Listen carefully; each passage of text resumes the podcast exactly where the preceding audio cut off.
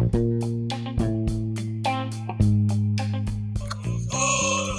we are coming, sons. Side by side, battle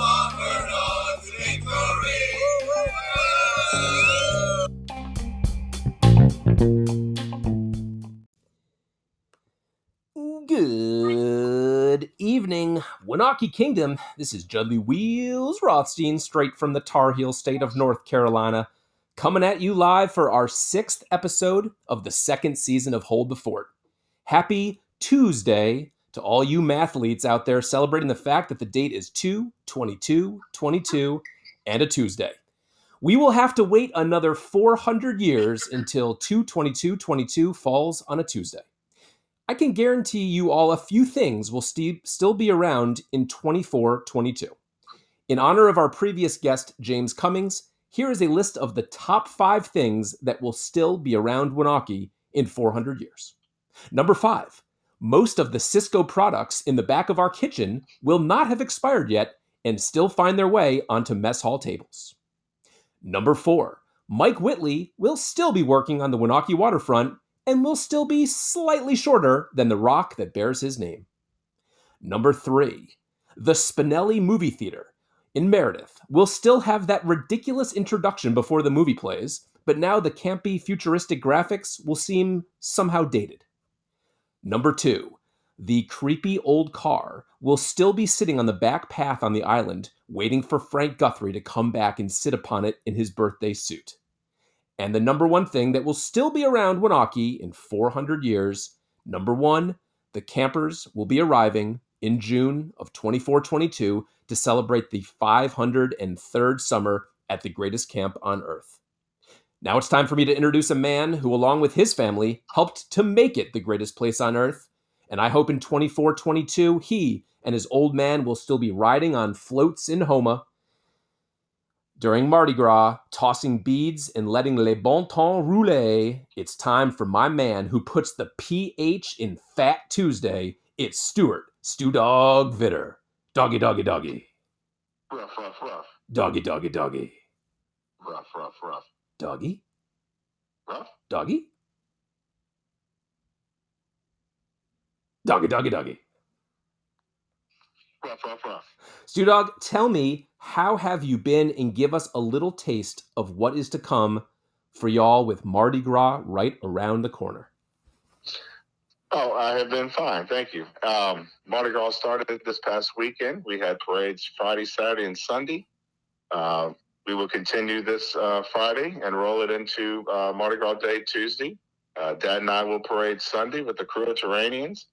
It'll be our 21st year riding together, his 38th, I believe, overall. Wow. Um, it's just a great time down here. Again, this this past September, late August with the storm, it's been uh, uh, this past weekend was a great time for the the town and the parish to uh, get out and have a little fun. Um, along with the fact that we missed out on it last year when it got called off, but uh, things are great. But I tell you, if there's a problem with riding the second weekend, is seeing the parades the first weekend and the juices get flowing and uh, you're starting to get excited and anticipating your ride day, but you start to see all the new throws that the riders from the first weekend are throwing. So of course you feel like you don't have enough, so you got to go out and get some more. Hmm. And I happened to come across a little place, and they were selling beads for a two for one special. So I kind of lucked out, and it comes to my attention that might not be the only two for one special that I'll be able to enjoy this week. That is true, Stew Dog. It's a great little kickback to me for our intro to our two guests. And it's fitting that today is Tuesday because we have a legendary twosome for our listeners tonight. This is the first time that we are bringing two guests on at the same time, and I'm too excited. These two characters were defined by the number two while spanning two decades at Camp Winaukee. Our first guest could almost always be found at the end of senior row where all of the bunks started with the number two. He was famous for coaching the 12 and under baseball team and calling for a curveball with two fingers down.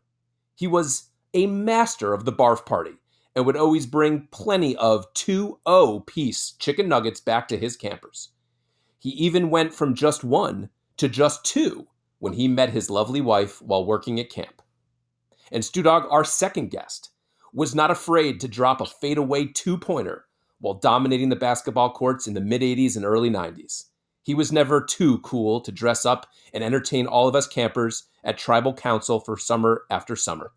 He had two Tar Heels on his feet and represented the University of North Carolina with great pride. He even had two jobs at Winaukee summer camp counselor and then off season recruiter for campers and counselors.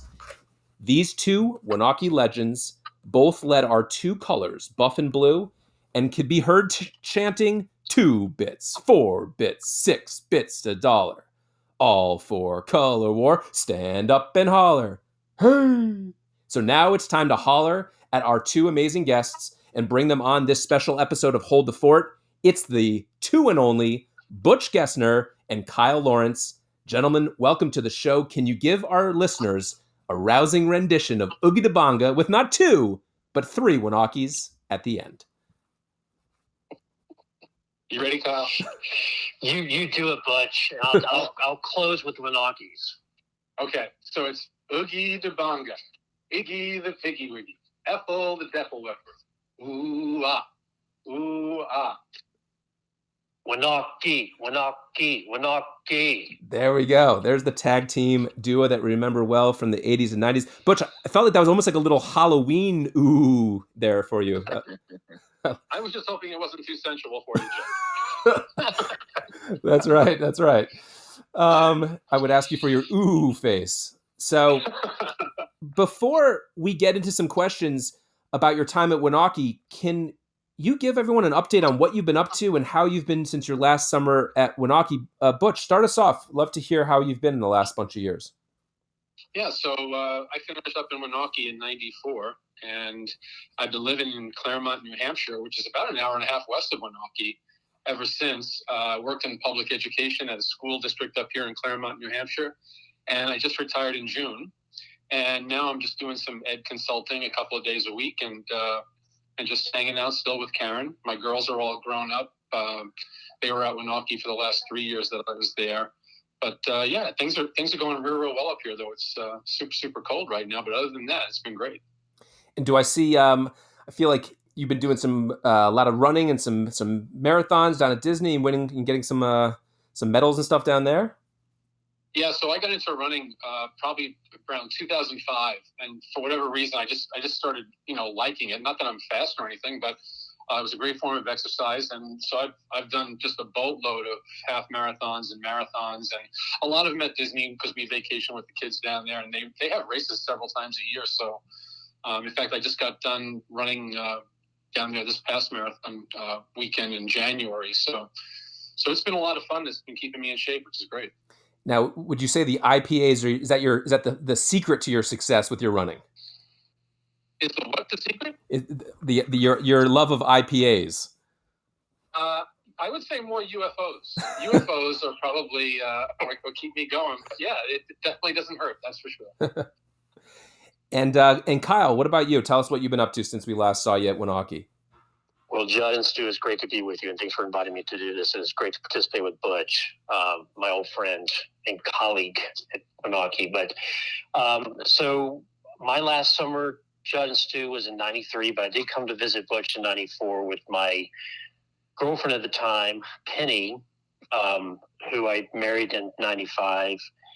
And I went into the insurance career as a sales executive and have remained in that field uh, ever since then. Uh, we recently we, we lived in Raleigh, North Carolina until 2019, and then moved to Denver, Colorado, the summer of 19. with their lived here since. Um, but we also have a daughter who just turned 17, is a junior in high school, and uh, excited to get her out of the house and into college soon. Wow! And what's the what what's the Colorado life been like? You know, vis a vis all those years in North Carolina. Do you, do you all love it out there? Oh, we love it. Judd. I mean, it's we we love the mountains. We love being outside, hiking, uh, exploring that that area, camping. It's it's just a great lifestyle out here.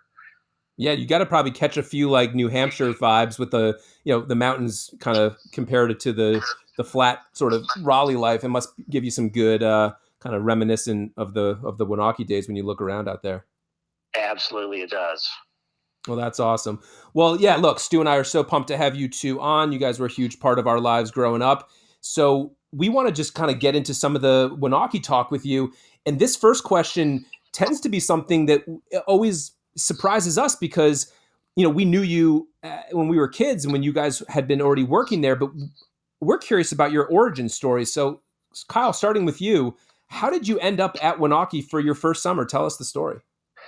Well great question judd. And this this man walked into my fraternity house at the time at unc chapel hill 19 probably the spring of 1986 uh, of course that was bart sobel and um, he was talking about this wonderful, super wonderful place called Camp Winaukee uh, on Lake Winnipesaukee, New Hampshire. And I think I was very intrigued by that. And four of my fraternity brothers and I decided to uh, head up that way for the summer. And uh, that's how we ended up there. Um, but it was all because of Bart and Bart's relationship with UNC as a former professor and him just making the rounds at the various fraternity houses and coming around around talking about positions at Winaukee. If you had to, you know, just estimate where the waistband was at sort of his equator at that point in time in 80 sort of that mid 80s where where would you say? Was it like how many lines of latitude above the equator? You know it was just approaching the belly button at that time okay. Judd.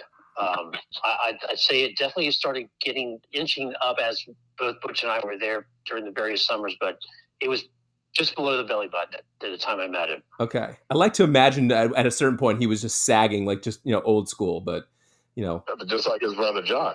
That's right. um, amazing. So yeah, Butch, what about you? Um, what's that story? What got you up there for that first summer? So I was 15 years old. It was 1976, and I was living in New uh, I was living in New York at the time, going to a school called St. Agnes Cathedral out in Rockville Centre and that's where the Sobels uh, were based out of at the time. I believe Doc and Puff were based out of there. Oh. And they had a they had a uh, a job listing on a school bulletin board for the summer. And a friend of mine who was at the school knew that I was already spending my summers at Lake Sunapee in New Hampshire. Mm-hmm. So he was like, "Hey, you might be interested in this. Uh, there's a, there's a sports camp, and you know you can be a waiter. That's the position that I was looking for." And uh, so I, I, took the information, I called the phone number, and it ended up being John Sobel.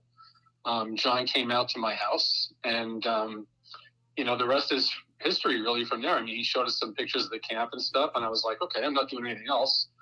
I was 15 years old at the time, and uh, and John ended up bringing me up. I remember that it was funny, uh, the, the podcast that you guys did with John.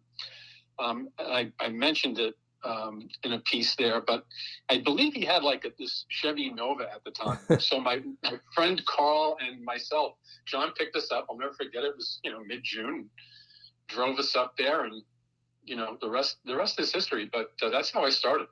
Wow. So you know what? That's I didn't know. Was that normal that there'd be 15 year olds? Were you work? You were working on the mainland as a waiter?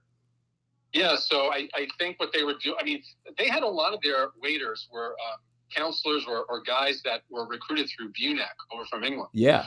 But then they, they, kind of filled out the rest of the staff with basically like high school age kids from all over the place. Huh. And um, uh, a lot of them were from the New York area, I think, because again, that's where Doc and uh, Puff were based out of, as well as uh, John. So I don't know how much recruiting, you know, um, John did for all those positions, but I know that, you know, the, the, the four years that I did like waitering and groundskeeping and all that stuff up there. We had we had quite a few people from uh, New Hampshire and New York and, oh, and quite a few from Jersey as well. Huh. And did you and, and at that point was everybody living in the in the old waiter's shack there near the Junior Diamond? Yep. Wow. Everybody was in there. Wow, that's wild. You know, I didn't, I didn't, and so you did four. I mean, Stu will get into this in his next question, but so you did four solid years in in those various positions before you even started on staff, then, huh? Right, because at that time they wouldn't hire a counselor until they had at least one year in college. Yeah. So I think it was a year in college or 19 years old. Yeah, so it was funny. Like when I got to, I did 76, 77, 78, and then I was hoping in 79 to be a counselor because I was going to be starting college that year. And they were like, no, we want you to get through an entire year. So 79 was tough because by then, like everybody knew me up there. Yeah. And I was doing, you know, like I was doing other stuff besides just being a waiter. I mean, they had, by then, they had me involved in a whole lot of other aspects of camp. I wasn't a counselor li- living with the kids and stuff, but I was just doing a ton of other stuff up there. Wow, that's really cool. Yeah, yeah. So let, let's yeah, we'll get into some more stuff here with Stu in the second question. Yeah, so Butch, you know, now knowing the uh, how you got up to camp there and the origin story, when did you know that Winaukee was going to be such a huge part of your life? Was it a specific moment or feeling, uh, either that first summer or even first summer as a counselor? And how did you, upon wanting to return, tailor your life to be able to return summer after summer? Wow, that's a great question, Stu. Um, in regards to knowing that it was going to be a huge part of my life, it was pretty quick. It was it was pretty immediate. I would say um, within the first week or so of my first summer there, it was just it was such a great feeling because if you loved sports, what was you know there was no better place to be. And being 15 years old, I was able to play basketball and softball and tennis and soccer with a lot of guys that were older than me that were very very accepting of me at that time. And um, and you know I got my butt handed to me on on tennis courts and basketball courts and stuff. But man, I learned so much, and I I fell in love with the place immediately. Like I knew I was going to go back immediately. But in regards to having to, to change things, um, things really kind of uh, changed for me probably by because I started there in 76, was a counselor by 80.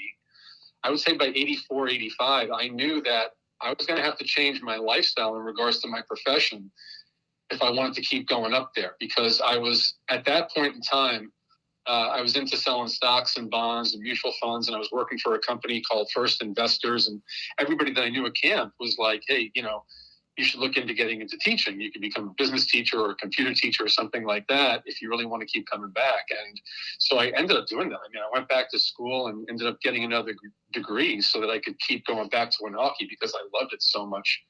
So. Wow. Uh, yeah, so that's that's kind of and you know so once I changed professions in 84, 85, uh, you know, I, I stayed I stayed teaching during the summer or during the winter, and then you know would come to camp as Kyle knows because he was up there for also many a pre-camp. Uh, you know, we would we would get up there early even and just basically have a lot of fun, get the place up and ready to roll for the summertime.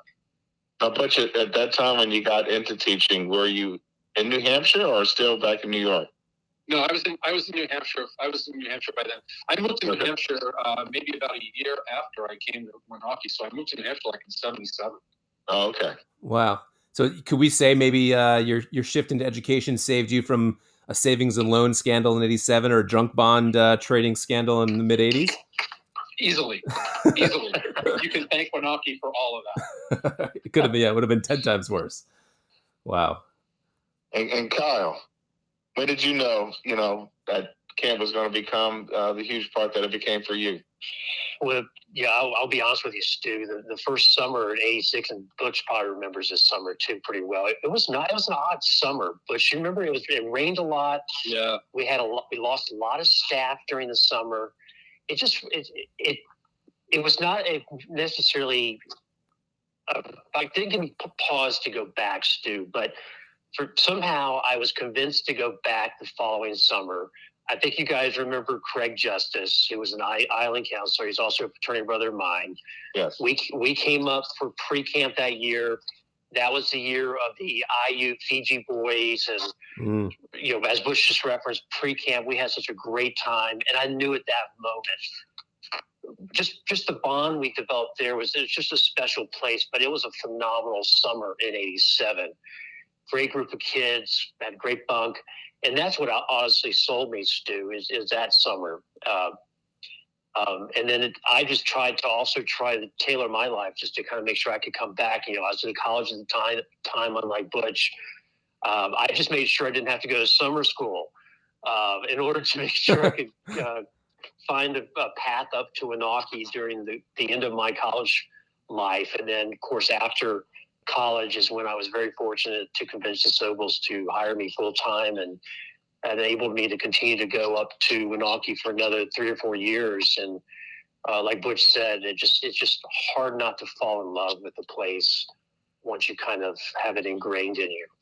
So were you were you using uh, James Worthy and MJ's old tutors to make sure you passed your classes back there? you know, I took all those fake classes at Carolina, Judd, um, back in the day, so I made sure that I could get A's and not have to go to summer school. Oh, good. Well, I'm sure you know more about rocks than most jocks, Kyle. So, and Kyle, is it is it is it possible? And even in '86, you saw you saw a young a young minnow or Studot. What bunk were you in in '86? 86 would be uh, bunk six with uh, Scott Robinson. All right. So maybe you saw a young pioneer named Stu Vitter who just looked a little bit more athletic than most of the campers you were used to seeing that you figured you had to yeah. stick, stick around to see what he, he, could do. He really stood out on the basketball court. I remember that, Judd. Yeah. Head and shoulders above, literally above the competition, I'm sure. It, it was, yeah. Amazing. So this is a question for, for Kyle, and then we'll throw it to Butch. Uh, you know, you both came in obviously a little bit even before my time. So there may be some names that I'm not going to really be super familiar with, but I'm just curious about some of your early role models at camp and you know what you learned from these people that stuck with you over the years. That's a good question. Um, I, were you coming to me first, yeah. Judd, I assume? Yeah. Okay. Um, well, I, am not going to reference the people who taught Butch and I all the cool pranks that we ultimately did. Those were those were excellent role models. Yeah. Um, but no, just be, to be serious, I, I, think a couple really stand out to me. I, and, and I developed a lot of really good friendships my years there, Winaukee. Um, but but two that really come to mind. One being John Sobel. Just what a steadying, calming influence he always was. Just truly empathetic, and I think he just if you needed to talk to somebody, he was always there, and he really cared. Um, and the other is Gil Dunn. Mm. Um, Gil Dunn is a person who I connected with very early on, even in the summer of '86 when I wasn't having the greatest time at camp. But we we connected there, developed a friendship. Kind of, he kind of took me under his wing and um, think helped me not only get through that summer, but just kind of developed me into the role. I ultimately, you know, became a Winaukee, even becoming more of a full time staff member. Mm-hmm. But uh, Gil someone who really stood out to me. Yeah, that's awesome. Yeah, no, Gil. We just I was talking with Bart about him last night. Um, yeah, I guess it seems, sounds like he went on to have a pretty distinguished career in education. Um, and uh, over in England, and even wrote some books. And he was just such an impressive guy as a kid. I'm sure you must have had a wonderful relationship with him as a as a young adult. Absolutely, and and one year after one summer, I went to to England just to kind of backpack through Europe uh, for three or four months, and Gil allowed me to kind of stay with him, use his place as a home base, and oh. um, yeah, he, he, was an outstanding educator. That's amazing. Yeah, Butch, what about you? Uh, some of those early role models at, at, camp and what you learned from them that stuck with you over the years, either in, in camping or in education or just in life. Yeah, I, am going to echo Kyle immediately on the John Sobel one. Um, I mean, he was the guy that hired me, and then obviously once I got up there, it was it was always funny. Like I would be up very very early in the morning just to you know get tables set up in the mess hall and stuff. And john's already you know behind the desk in the main office and that light would be on mm-hmm. till you know late at night. Yeah so if anybody was uh, you know kind of a guy that you knew was was putting the hours in it was john and i really really respected that a lot.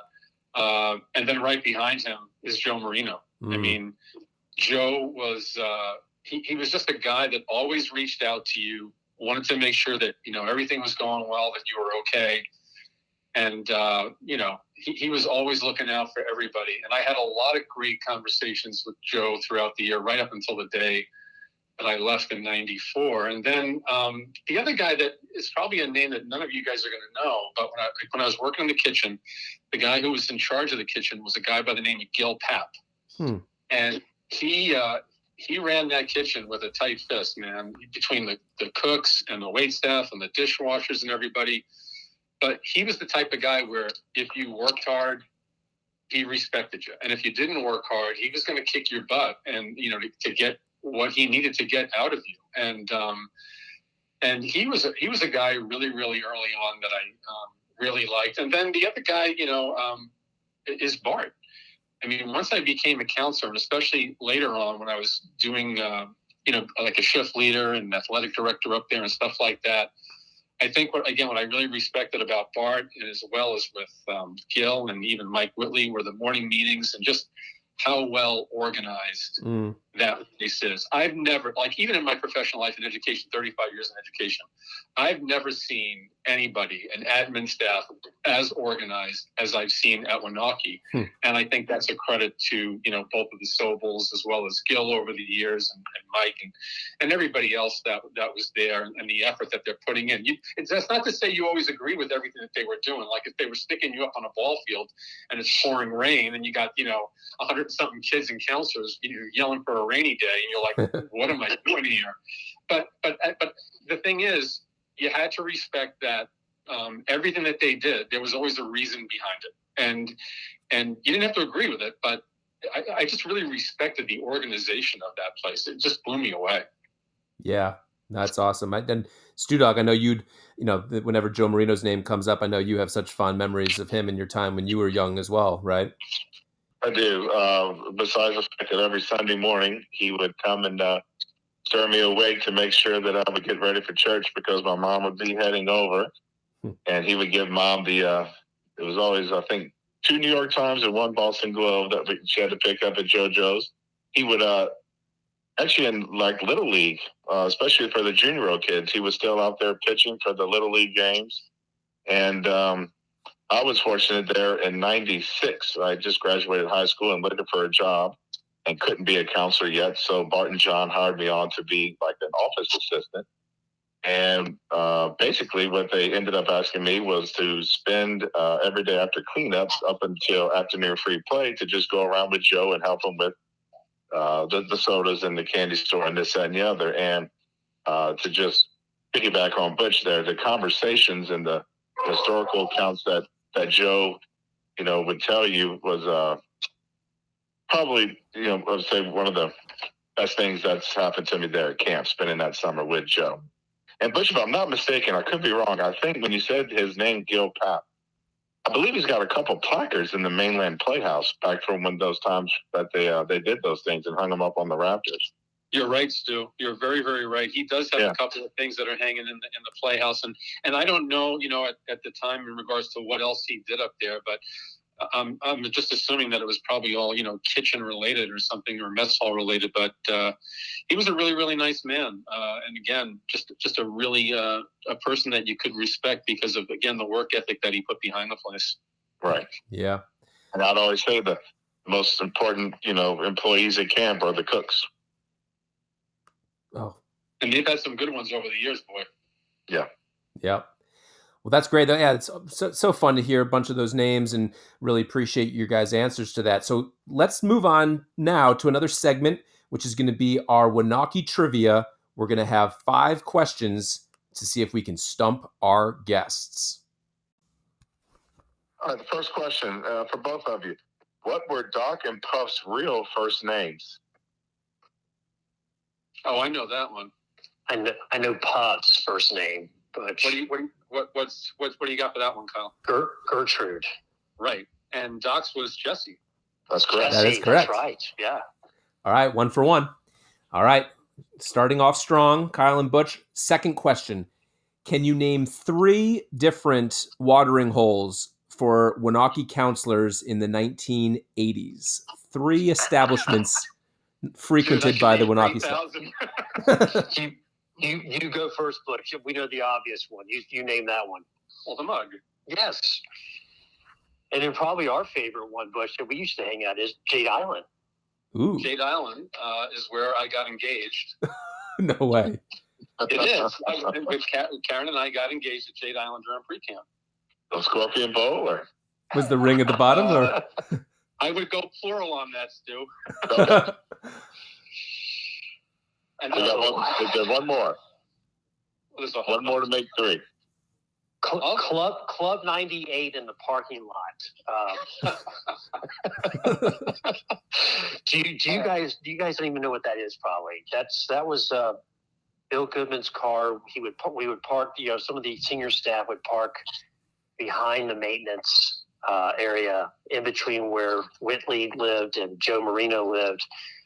and uh, we used to go to his car and hang out called Club 98. Okay. We'll accept. We'll we'll accept that. we'll accept that. There was no co- there was no co- no cover charge. Hopefully, to get into Club ninety eight. There was none, just free, No. Budwe- free Budweiser and lots of uh, uh, weekends and cheese. Oh, hopefully, easy cheese from a bottle. All All right. right, third question. Uh, part one, Kyle, is for you. Name the groups on Junior Row. Oh man, um, minnows, cubs, pioneers. Um, I'm gonna miss one. Enters. Com- no, not com- com- not commandos. What am I missing? Um, the first and second year of high school. The frosh and the Sophs. Frosh and the Sophs. Okay. But you got the rest. All right. That's right. Good. And Butch, of course. Name the groups down there on Senior Row. Okay, so I'm going to give you what I remember when I left there because at one point they expanded them, I think. Mm-hmm. Yeah, that's Um, right. So it goes. I know it starts juniors, Mm-hmm. Yes. And then I think after that was a newer one that they put in, which was the Hurricanes, Mm-hmm. then Commandos, uh, Raiders. Mm-hmm. I, I want to say, then there was another one that was a relatively new one before the seniors, which would be, I- oh boy, I'm gonna, I think it's the Giants. You got it. okay, and then seniors. Boom. All right. Well, well done. We'll give it. We'll give it to you. We'll give you. So far, you have t- two, two and two thirds out of three. All right.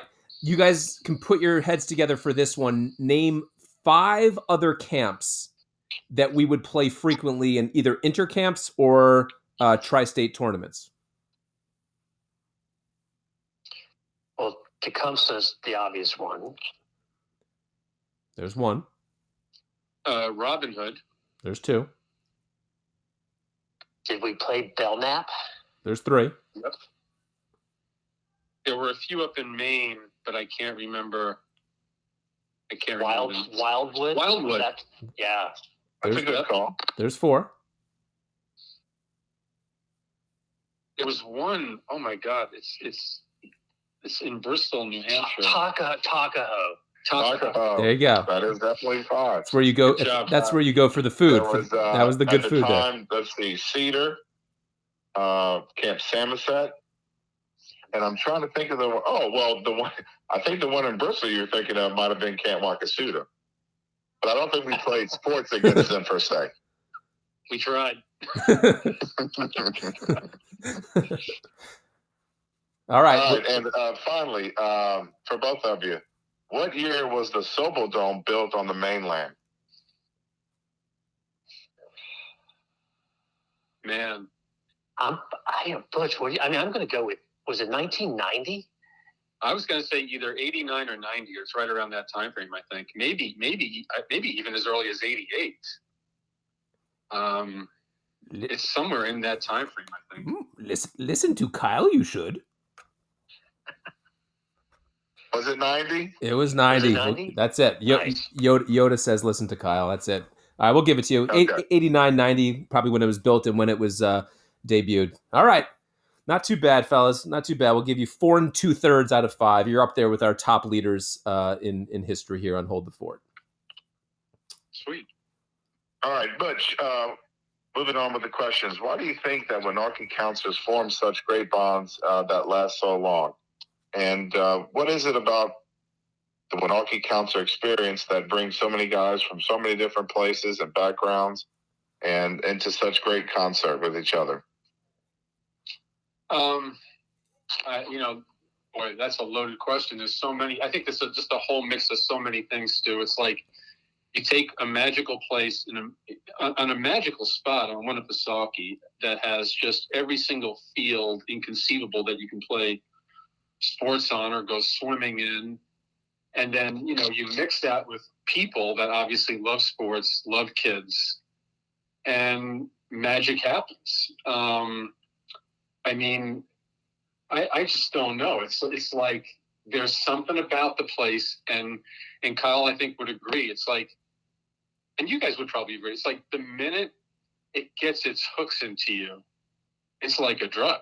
Mm. I mean, it's it's like you just you just want more of it, and and you can't get away from it. Um, but it just blows my mind the number of, of people that, and it was it was pretty much summer after summer that, you know, for the most part, got along. I mean, there were some people that obviously we didn't hang out with and everything, and everybody had their own little cliques. But for the most part, man, everybody just enjoyed it. And I think the other thing that always came into play, and Kyle mentioned in one of his earlier answers too, is the weather. I Mm. think for the majority of the summers that we were there, I mean, I, that I was there, we had pretty much good weather. There were a couple of, of clunkers in there, but when you had good weather, man, that place was tough to beat. And Kyle? Yeah, I would agree with what Butch just said. I mean, it, it's it, the, the bonds that we've formed, especially during the time when we were there. I know Butch was there earlier than me, but just that kind of that 80s, I'll just say 87 to 93, 94, there was such a good core group of guys coming back every year. And obviously, we all formed a bond because we had been working together for a number of years.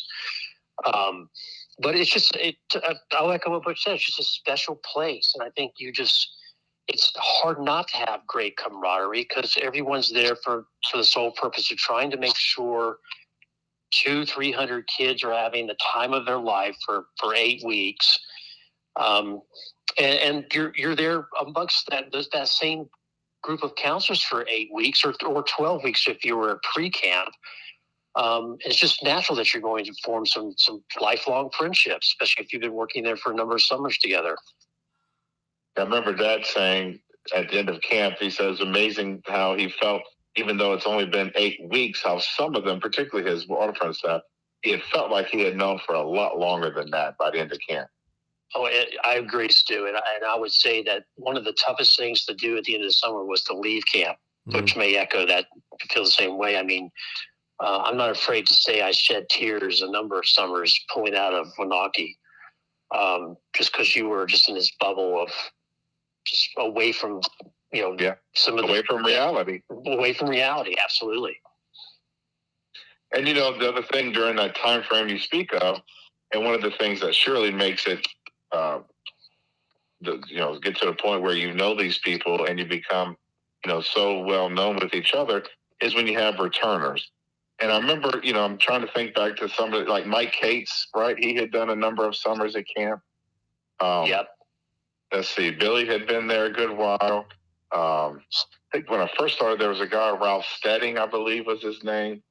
Um, Scott Robinson ended up doing a, a number of summers. Jim York, Sean Robbins, I believe. Yeah, And so Yeah, that Scott- helps. Scott You know, when Robinson, you get, yeah, that's right. So when you get that kind of Dennis uh, Bradley. core group of guys that can give you a three, four, five, whatever you know, uh, year run, um, it surely helps out. Absolutely. I just I want to also include uh, Dennis Bradley in that mix too. That's right, Dennis. Yes. He was uh, there for a number of summers, and we had a lot of fun with Dennis as well. Yeah, Andy Barrow, a lot of summers in that mix as well. Yeah. Andy Bell. Yep. John Hannon was still there. Yep. Yeah. In addition to all those admin guys, you know, the Vince McGowans and Ed Millers and, you know, Gills and then, you know, Joes and Barts and Johns. So, yeah. For, I mean, that's the way we, you know, from when Stu and I close our eyes and we think about our childhood, like that, like that, that was our set. Like that was our, those were our Mount Rushmores, all, all those names you just mentioned. And Stu's right. There was something just beautiful about the continuity of just summer after summer getting off that bus and having Bart come in and read your bunk and you heading down the row and then you see all these familiar faces. It was just, you know, and then the new guys would just gravitate towards the electricity formed with the connections among the older staff and then boom they're part of that circuit so quickly. It was just yeah you're right. It was just it's and the thing that's the thing that's beautiful just from being there now still is that it is a transcendent experience. And in speaking with bart last night he was talking about it that was a real heyday back when when you all were there like that 80s and early 90s and people you know i think look there's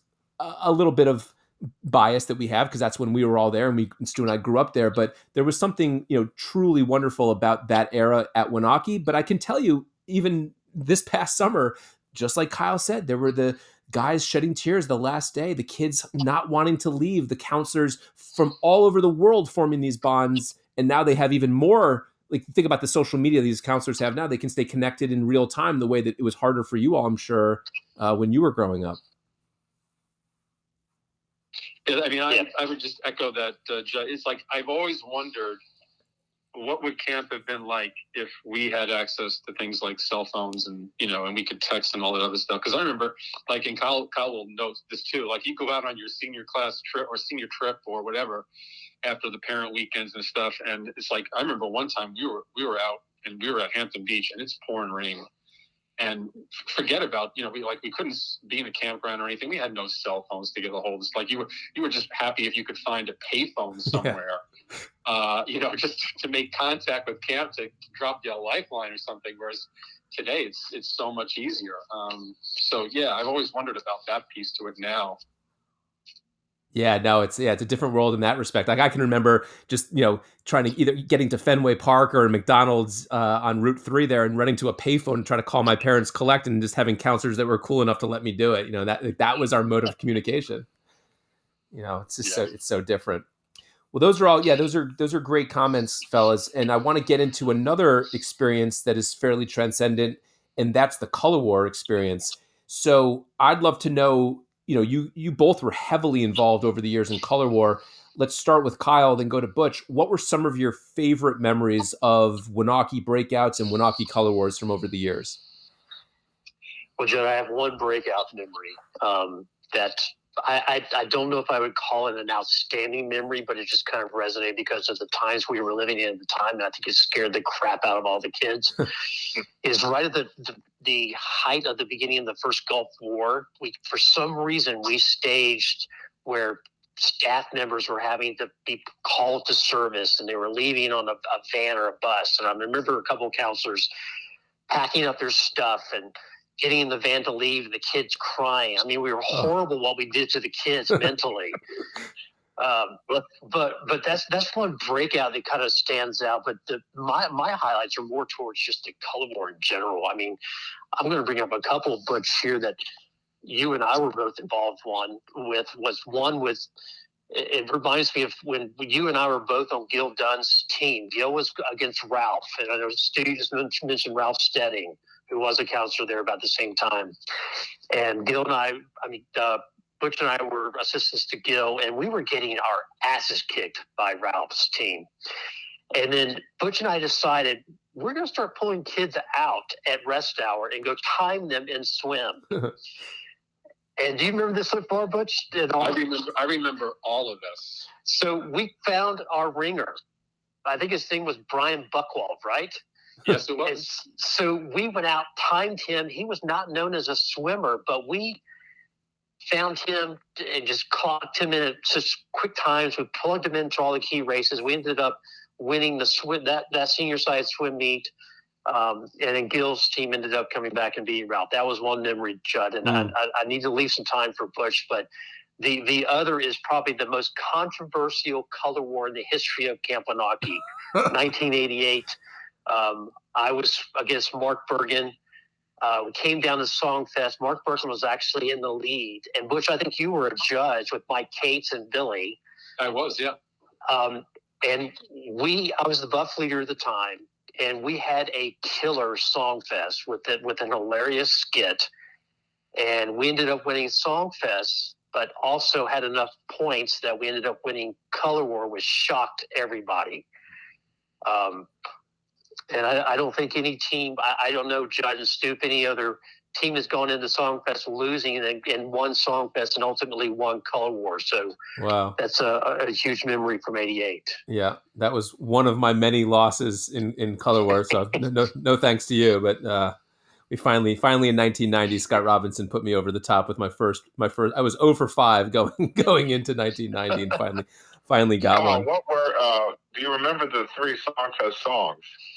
I don't remember the Songfest but, songs, but you know, I, I, had Roger. Remember the piano player Roger Scupham from England?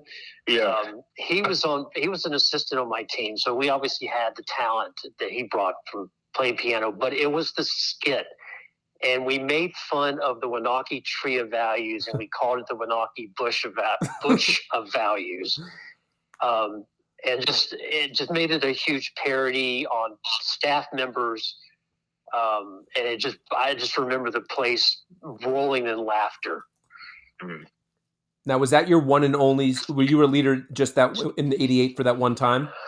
No, I was uh, leader of the blue team. I think '92 against uh, Andrew Barrow. And So? I'm proud to say I defeated Andrew Barrow in color war. Ooh, two and zero. Wow. um, Butch, let's throw it to you for some of your favorite memories of breakouts or color war. Uh, there's a few. Um, as a breakout, I remember one year we broke the kids, and the whole thing was a complete fake. But we played like we split the counselors, Mm. and we actually played like a half day. we, we did a, we did like a real schedule for a half day, and the whole thing was fake. Wow. And I, I remember like at lunch we were in the mess hall or something, and we started playing with the the clock, and everybody knew what the score was based upon the fake half day, and we were like, "Oh, the score is like left, you know, 300 to blue two," and people were looking at us like. What are you talking about? Like the score's not that far apart, and that's like because none of it counts. We really, and people were just like livid. And then we ended up breaking the counselors onto the right teams because even the counselors weren't on the right teams and Wow. stuff. And uh, man, that that did not go over well more with the, the counselors than it did with the kids. um, so as a breakout, I remember that. Um, I, Kyle's uh, um, story about the swim meet is definitely one that I remember. But I'll give you one. Uh, um, softball. The year I was my first year as a leader, I, I went one and one as a leader. But my first year as a leader, we were doing a junior diamond uh, mass softball game, and we were down. And I was going up against a guy who was coaching by the name of Ken Horner. And um, we were losing. I couldn't believe we were losing. Like we just had a, a better team, but we were just tight. And um, they had runners. I'll never forget this. They had runners at second and third. And I called a timeout. And I had this kid on uh, third base. I think his name was Peter Settle. Who was my third baseman. And I had another kid up the middle. I think his name was Matt Brookman, if memory serves me correctly. Mm. And I told, and I, I'm telling the kids like, it was like a conversation within a conversation. Like when I was being loud enough, I was like, just get the out at first base, let the other runners score. But then whispering, I was saying to Settle, I know the ball's going to be hit to you. I want you to fake the throw to first, and we're going to pick off the kid on third. and and and then if you have a chance the kid on second, because I knew Horner was going to like send the runners, and it, it, I mean it played to perfection. like like Settle gets the ball, he fakes the throw, and the kid's halfway down the line, and I can see the other team on the other line, and they're all their mouths are just wide open. And we ended up getting the runner at third, the runner at second. So now they only had a runner at first. Nobody else scored the rest of the inning. We came up. I think we had to score a couple of runs, which we did. Bart came up to me after the game. He goes, "Man," he goes, "That was amazing." He's like, "I've seen mass softball games after mass softball games." He goes, "I've never seen that." We lost that color war, but I remember that game um, like it was yesterday. And then, um, and I would echo with Kyle said, Songfest. I used to love doing Songfests. Mm. Um, whether it was the, the Songfest night or even Songfest for Color One. Um, Kyle will remember this one. I had one that I wrote for um, for a regular Songfest that was Don Henley's Heart of the Matter. Mm-hmm. And, and went over so well. We had all the kids sing it at uh, Songfest. And I want to say that was 90, Kyle, or 91? is 90 or 91 because I remember playing guitar for that song. Yeah.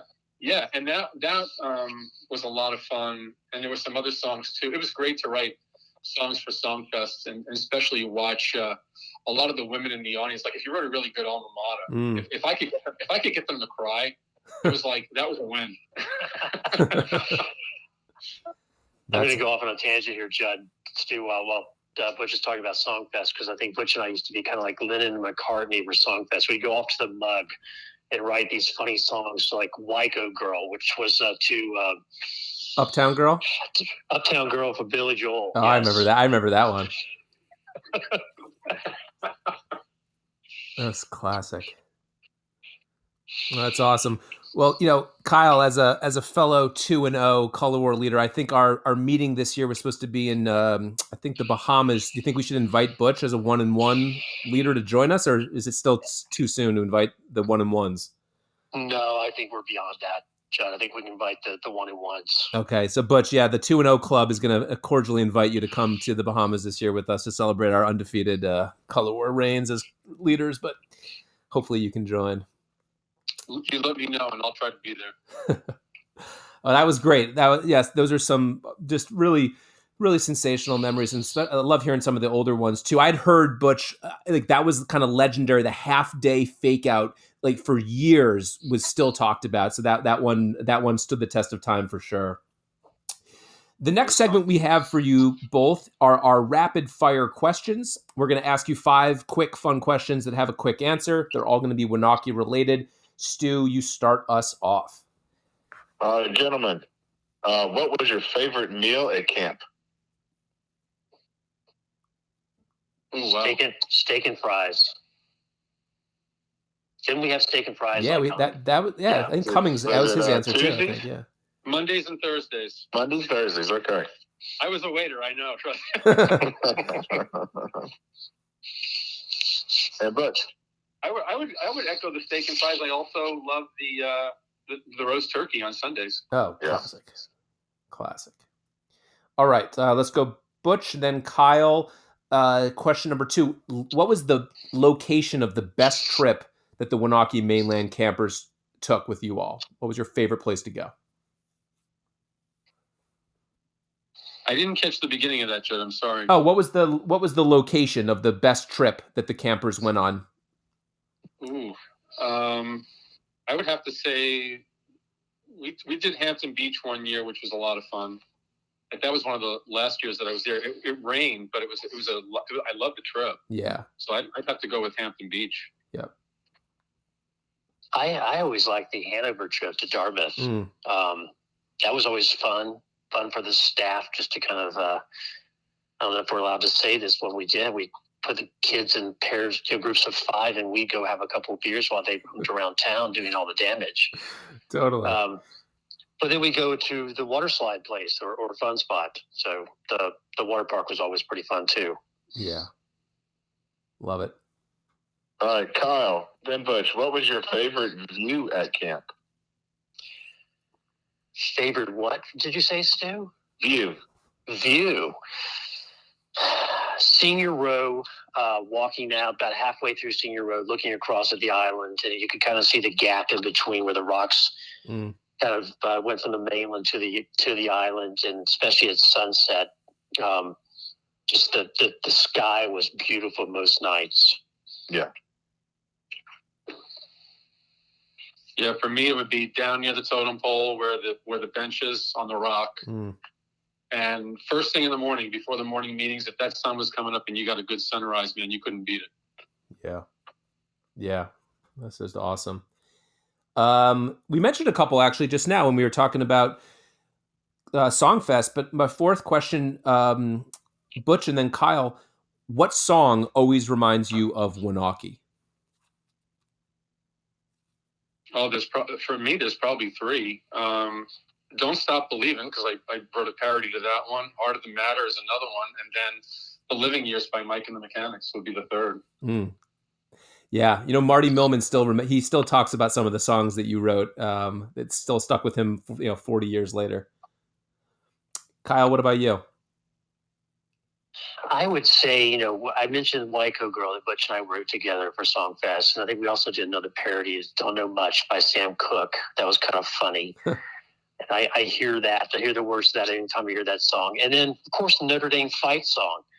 Uh, I think that was the theme song of the Enters every year for like 10, 10 plus years. Awesome. All right. Uh, let's see. Question next one. Uh, the favorite color war event besides the around the base relay, which has been our most popular answer to this question. I'll have to. I'll go with mass softball. hmm Yeah, I, I that's I, I had to agree with that too. Um, although you know it's not really an event that's that's happening during Color War, but I always thought the naming, you know, when when the kids found out who their leaders were, and they, you know, you're out on on the the main baseball field, first and third base, and you run to your leader. That's always exciting too. I enjoyed that. Yeah. Were you ever a like, oh. were you both fake out leaders after you had been leaders ever? Never fake out leader. No, I don't think. Yeah, because that was always one of those little ephemeral moments to capture that moment that Kyle is talking about. If you would be released as a fake out leader, and then you know the, the kids would then soon realize it was a fake out and then get to the real leader. But that was always a fun fun moment. Our final question. So Kyle, this one's going to be a little tougher for you because generally we ask this question and it's based off of the color war leader color.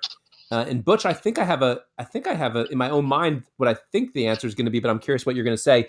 Favorite color, Kyle, buff or blue? Blue. Okay, was that your? No, that was your. That was your second leader color. Okay, That was that was my second leader color. Yes. and Butch, buff or blue? yeah, I go. I would go blue as well. Wow, love it. Um, awesome. All right, I do, uh, real quick, Judd, if I can interject. Um, were either of y'all trouble war leaders? Yes, And, Yes. And Kyle, were you an were you an owl leader? You got it. I was the Yeah. owl leader. Okay. All right. And but you were I was Eagles. Eagles. Okay. Okay, guys. When, when Judd and I think back at our time at camp there, especially the mainland in the '80s, we immediately associate Butch with the baseball program down uh, senior row, Kyle with the basketball program. What are some of y'all's lasting memories about coaching baseball and basketball at Winaukee? And, and Butch, we'll start with you. Well, the, the highlight was when um, Billy and, and myself got to coach the tri-state championship team. I remember we we had a great bunch of kids that year. I mean, we had kids that could hit, we had kids that could play D. Uh, we had a pitcher that year. I think his name was Mike Singer, if memory serves me correctly.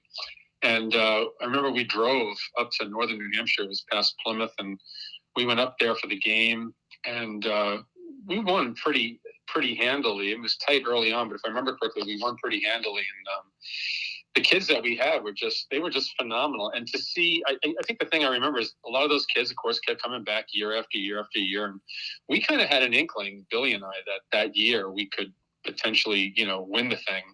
And it came to fruition, which was really, really nice. But uh, that was a great year. I think I, I can't remember the name. I remember, uh, I think the kid's name, and Kyle, you might remember some of these names. Uh, Dave Goldsmith, I think, Goldie, we used to call him. Um, he was a great athlete. I think John Wiener was on that team. Um, I'm just trying to. Singer, I think, was the pitcher, but yeah, it was just it was just a lot, a lot of fun uh, winning that tri-state championship. I'll never forget that. was that '85, Butch? You think?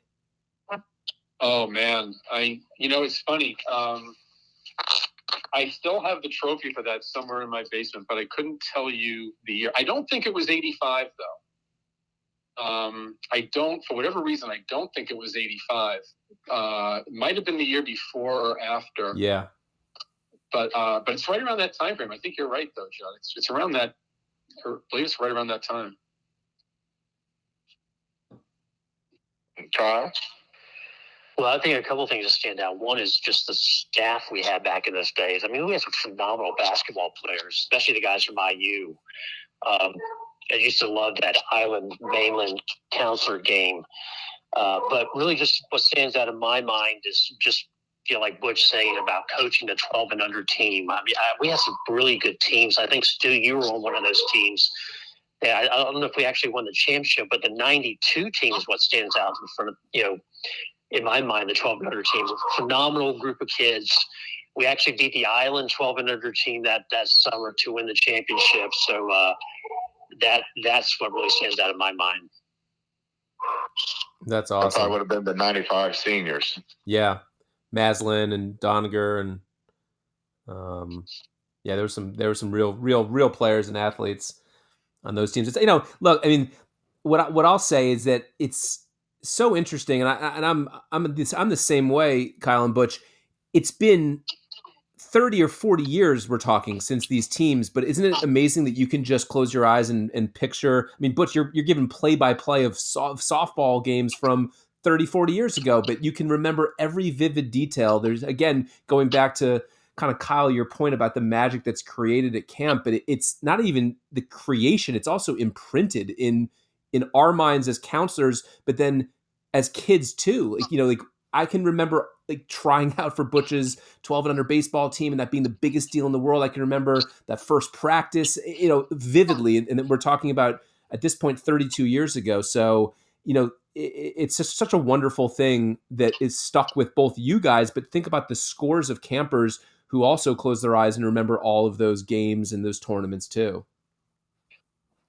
Well, well, think about us, John. I mean, we we think of you guys as still being campers. I mean, this is the first time any of us have spoken since I, you know, since we were at camp. Um, but but you're spot on. I mean, it's great that that you guys remember us and and um, as Butch said, you know, earlier that camp is such a special place. And you just said the same thing, Judd. That I think just some the memories are still very vivid today. Mm-hmm. Yeah, so let's talk about some of the some some memories. We'll move from athletics to some more of the uh, the shenanigans and the tomfoolery. Uh, we talked about some of these characters. There were some absolute, you know, characters at camp during the 80s and 90s. Let's talk about some of maybe your most fun memories, some funniest memories. Uh, Kyle, starting with you, and then Butch. well, Butch and I, I think, will will agree that uh, we were king of the pranks at this sort of time during our Winaukee days. Um, I, I, know there was. You're right, Joe. There was a, quite a few characters at the time. We've already mentioned quite a few. You know, Mike Cates, Sean Robbins. Even before them, there's Peter Gill, um, who just stands on my mind as being a real prankster. Um, but I, I, I, have two two memories, Butch. I'm sure you remember these because uh, we were both involved in them. Um, Judd, one thing that kind of a shenanigan that stands out of my mind is um, we had a few adult beverages, and uh, Scott Robinson Robinson and I decided we wanted to take a golf cart to JoJo's. uh, so we went down and borrowed in quotation marks, air quotations, Puff's golf cart. Um, Butch decided he was going to be in the lead car. He's driving down the main road, Winaukee Road all of a sudden, and Scott Robinson and I are in Puff's golf cart, pitch black, you know, just trying to follow Butch as close as we can. Next thing you know, Butch speeds up a little bit and peels off the road, and there's a police car. so we immediately wheel off the road, ditch the cart. Scott and I are running through the woods, pitch black, no flashlights, hitting boulders. Um, and then having the next day of having to try to look at John and Bart pretend like we weren't the ones who, who stole Puff's golf cart. uh, was, was one thing that stood out in my mind. And then, which I'll maybe let you tell the story, uh, but there's another one that's really funny. And Judge, too, you may have actually been there when this happened, but uh, remember the Reveille tape? Um, well, one morning it mysteriously changed from the bugle to uh, some odd noises. were they were they some nature nature noises? We won't say anything, but like a wow wow. yes, that's perfect. So Butch and I had recorded over the bugle over the reveille and happened to put that in the, the tape deck. So whomever woke up that morning to play reveille, uh, to their shock, were playing those uh, odd odd sounds. Well, I can, I could tell you who it probably was with two words: hubba hubba.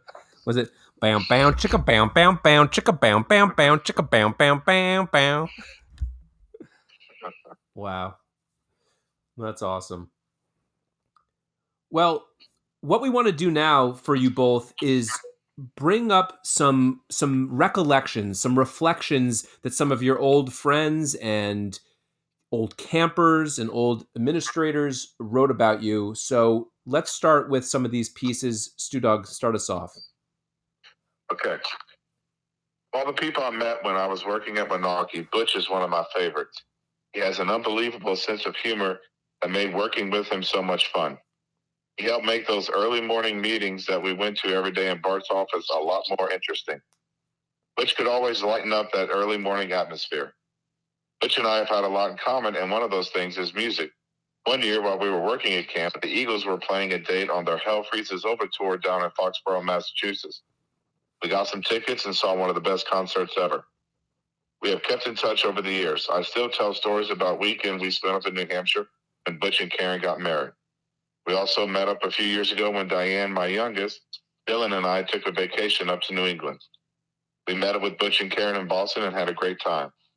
We also share an affinity for Disney, which runs in a lot of races in Disney World, and we make it there a few times a year. One of the times we get to meet up for a quick meal. He's a good old friend who I'm glad to know. This recollection was written by former Winaukee counselor Dennis Bradley. That's that's awesome, and uh, yeah, I remember when Dennis came up uh, a few years ago. He was up in Boston, and uh, Karen was thrilled to see him. So was I. And then it was just funny. Like just a couple of years ago, I was I was just leaving Disney, and Dennis was coming in. and He knew I was there because I had posted some images on Facebook. He's like, "Are you still gonna be down there?" And I'm like, "I'm getting ready to leave." And he was literally like pulling in when I was when I was heading out. But um, hmm. Dennis and I always had great times throughout the years, and uh, love him like a brother. He's just a fantastic guy. That's great. All right, here's the next one. Kyle Lawrence. What were my impressions of him when he first came to camp in 1986? Upper Fields guy, basketball and baseball, fellow Tar Heel, popular, positive, perpetual smile.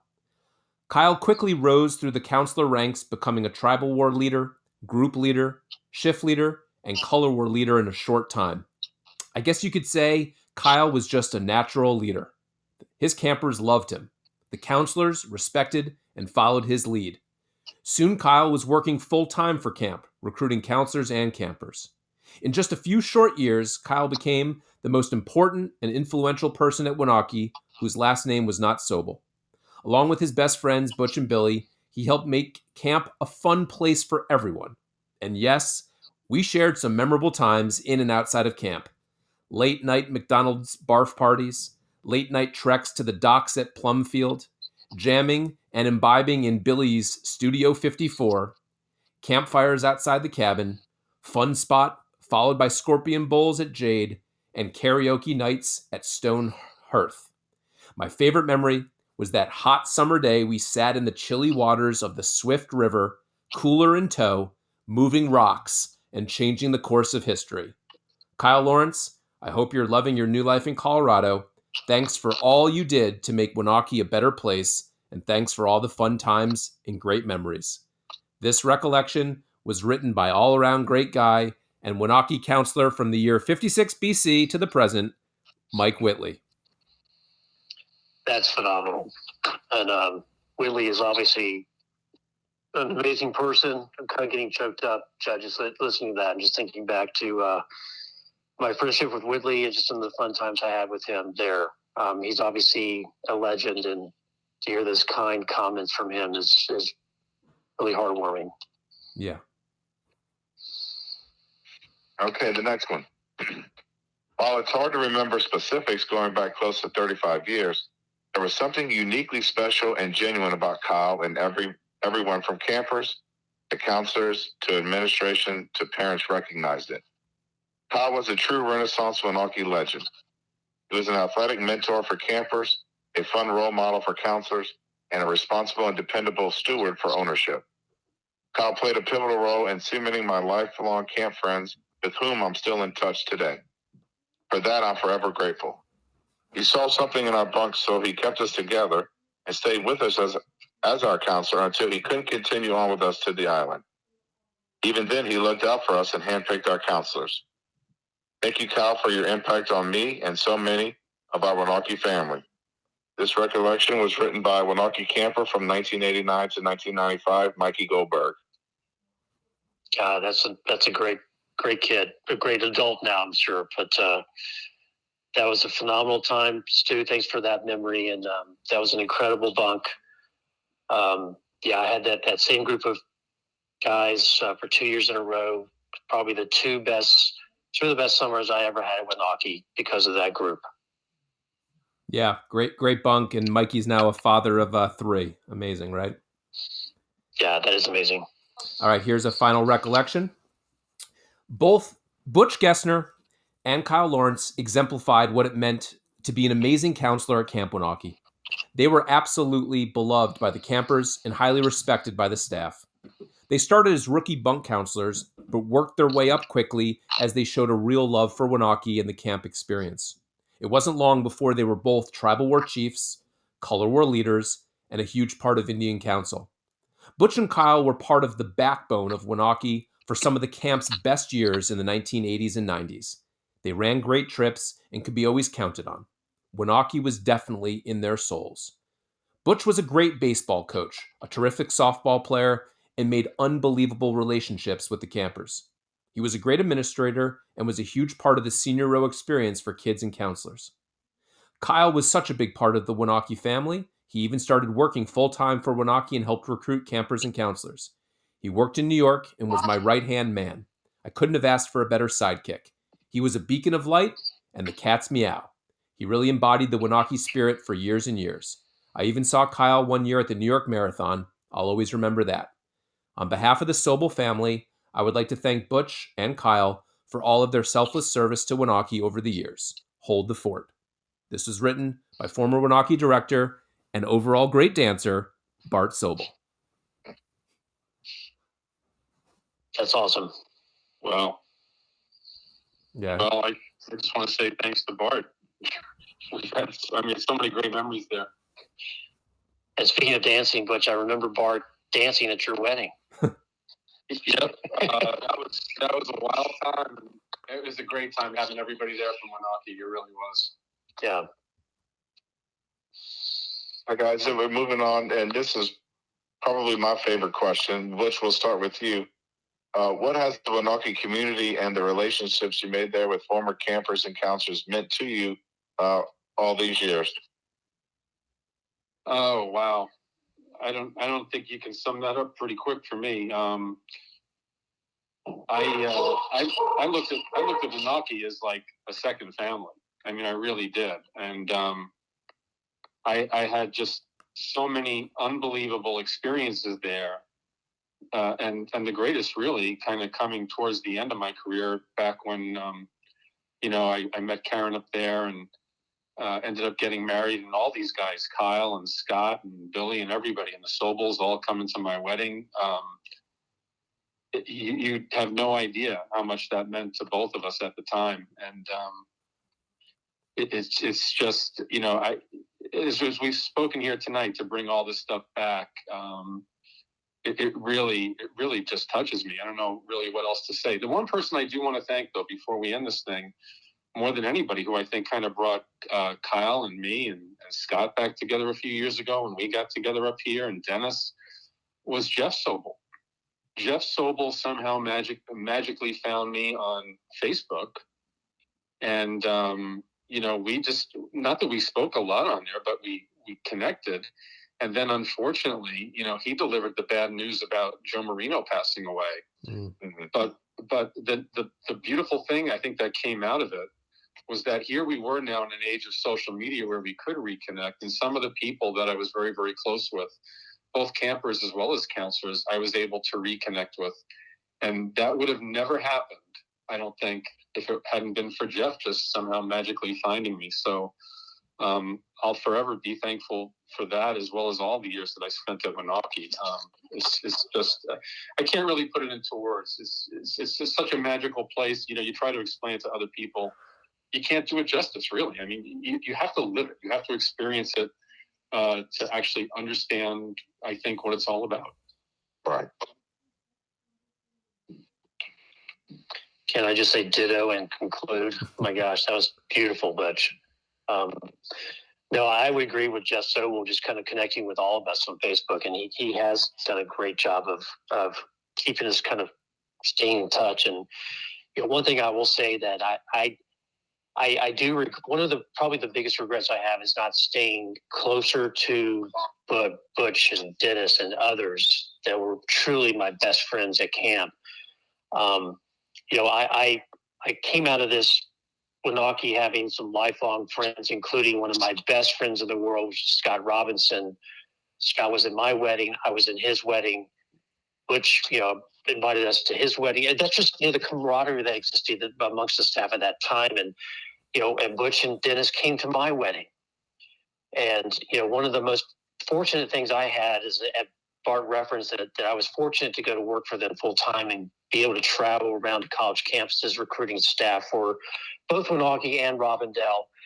And not only did Butch meet his wife at Winaukee, I actually recruited my wife to work at Robindel. She happened to not take the job, but we reconnected a year later, remembered each other. But if it hadn't been for camp, Mm. uh, I would have never met my wife. Um, but it's just, um, um, I, I, I'm I'm so glad you guys invited us to do this. It's been so great to reconnect, and I'm just thinking of all the fun times Butch and I had together uh, at camp. Just um, probably one of the most amazing parts of my life. Well, thank you, Kyle. Yeah. Yeah, thanks, Butch. Stu, I'll I'll throw it to you for some final thoughts. Well, I want to thank both Butch and Kyle for uh, coming on to the podcast and doing this special, you know, uh, two for one that we have. Uh, and just to thank them, you know, they're on the mainland years. I remember telling, you know, at that time, I thought this is what everybody did. I didn't, I didn't know how fortunate I was. But people say, you know, they've asked, you know, what was better, mainland or island? I said, it's the most fun I've ever had that summer. And then the next year, same thing. And I want to thank you two both for being a huge part of that there during the uh, formative years growing up and being at a faraway land and, and making it the most fun I've ever had every summer. Thank you, Stu. And John. Yeah, and look, I I mean, I think it's been said a few different times tonight for all of our listeners who, even the ones who weren't there during the time where we all overlapped. I think a lot of people are going to gravitate to this episode just to recapture a little bit of that 1980s and early 90s uh, nostalgia. You know, you two, along with the that host of characters, played a huge role in our lives just as our mentors and, and role models and, and heroes where we would just die to see who was coming back and couldn't wait to to see you all again. And then Stu and I both had the this the great fortune of being able to come back and work at Winaukee for for summer after summer. And you know, it's this idea of just passing it forward and the lessons that you talked about from some of your early mentors, even guys that predate, you know, the, the Stu and me, uh, that then later on we were able to then do the same thing with some younger counselors and this beautiful chain that connects so many of the Winaukee staff members uh, you two were an integral part of. And i now find myself working on the mainland and that's my, my my new home. And i have such a new after 20 straight years on the island i have such a new profound respect for the mainland camper experience and how important it is to really get the kids to buy into the magic of Winaukee and just the, the beauty of, of that pure uh, environment on the mainland. So, in a way that I probably never even realized how important those formative years were for me on the mainland, now that I'm seeing it through my own son's eyes and the camper's eyes, I truly have a deep appreciation for the, magic you created through all of the Indian councils and through all of the color war breaks and all of the tournaments and just the vibe that you created uh, wasn't lost on us. You know, even if we went off and, and turned into teens, et cetera, and went off to the island, it was always that seed that that led, led to this you know beautiful Winaukee you know flower that that bloomed throughout our lives and continues to you know to be the the beautiful you know Winaukee flower that it is. So that's just a very huge thank you to two big uh, giants in in our lives. So thank you both so much for coming on. And like Kyle said, it's wild, right? I mean, this is probably the first time we've spoken in 30 some odd years, but it's like we haven't missed a beat or, or there hasn't been a day that's gone by uh, where we haven't had that connection. So thank you both so much. Thank you. Thank you, thank you, John Stu, very much. All right, Stu Dog. So we'll sign off with the IPJSN theme. Da-na-na-na-na. Da-na-na-na-na. Baruch atah Adonai. Paula. So hold the fort, for we are coming, loyal sons of Winaukee. Side by side, we battle onward, on to victory. In the words of former Winaukee camp doctor, Dr. Dre, until the next episode, IP, MP, C dubs, and hold the fort.